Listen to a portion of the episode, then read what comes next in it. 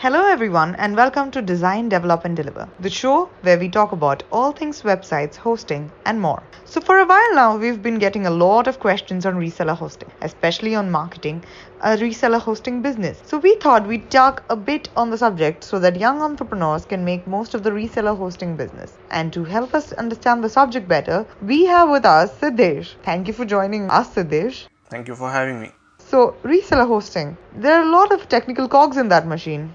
However, what about marketing? How do our listeners market their business better? It starts with simple things really. Set up a website and start a blog. I meet a lot of young entrepreneurs and many seem to get this wrong. Let me clear it for the sake of your listeners. Content is king. Nothing comes close, at least in terms of marketing, to content marketing. And when you are putting up content on the blog, here's something you need to concentrate on. For answering problems that relate and connect to the readers in your feed. That's where real marketing happens. Solve problems and you'll immediately see that the growth of your website becomes organic. Next, write guides. And again, write guides that matter. For example, in reseller hosting, write guides on how to select a new plan from your reseller host and make sure that you have some sort of SEO. Ideally, having an SEO consultant would be ideal. However, you can do most of the basic SEO yourself. You know, meta tags, robot.txt file, and so on. These aren't tough. You can do them yourself. So, content is still king or maybe queen?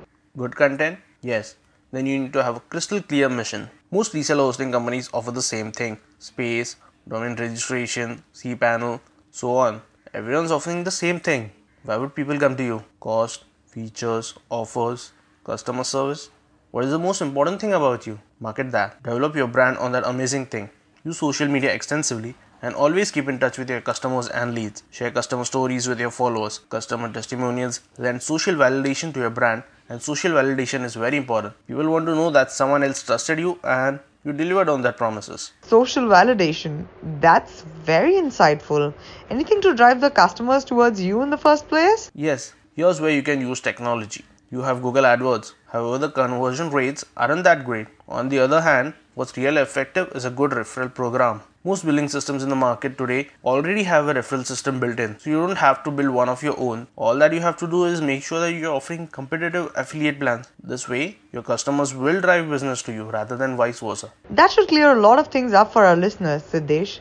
Any closing thoughts? I would just like to tell this much. There's no better marketing than word of mouth. When you land a customer, make sure that you work very well. Nothing drums up business like a happy customer. I agree. Anyway, it's time for us to take your leave. Thank you so much for joining us, Siddesh. Thank you for making the time. It's great being here, Ashwati. Well, there you go, folks. That's how you market a reseller hosting business. Thank you for joining us today, and we'll see you again in the next edition of Design, Develop, and Deliver. Shout out to our sponsors, Reseller Club. You can check out their reseller hosting options at www.resellerclub.com. We'll be back with more soon. Till then, ciao.